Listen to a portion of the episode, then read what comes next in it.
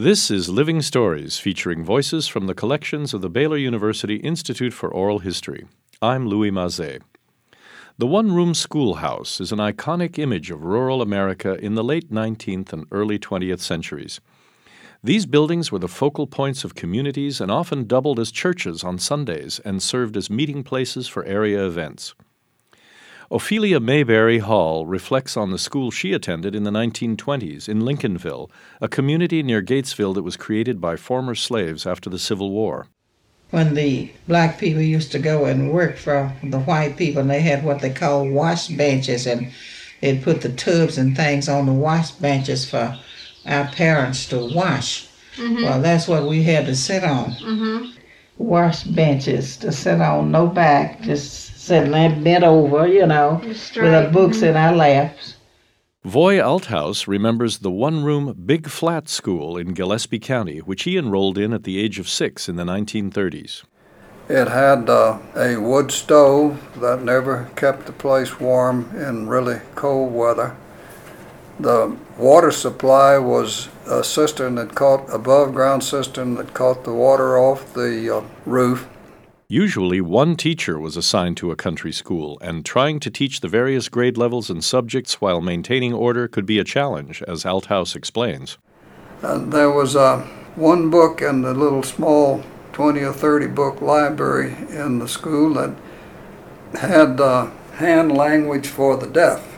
And so everybody that went to that school learned their alphabet on hand language, and every time the teacher's back was turned, we talked to each other. And I guess that really was better than throwing chalk at the blackboard while her back was turned. Althouse remembers that the grounds of Big Flat School were ripe for imagination. The school was located on an acre of land that was cleared, but all the way around the school was dense cedar brakes. And we were allowed to play in them, at least the, the boys were. So we played great games of cops and robbers and Indians and cowboys every chance we could get. And uh, just a couple of hundred yards away from the school was an abandoned steam tractor of all things. It seemed monstrous to us at the time, and we could walk down there and play on that, and nobody minded. He recalls how his education afforded him some time in the limelight.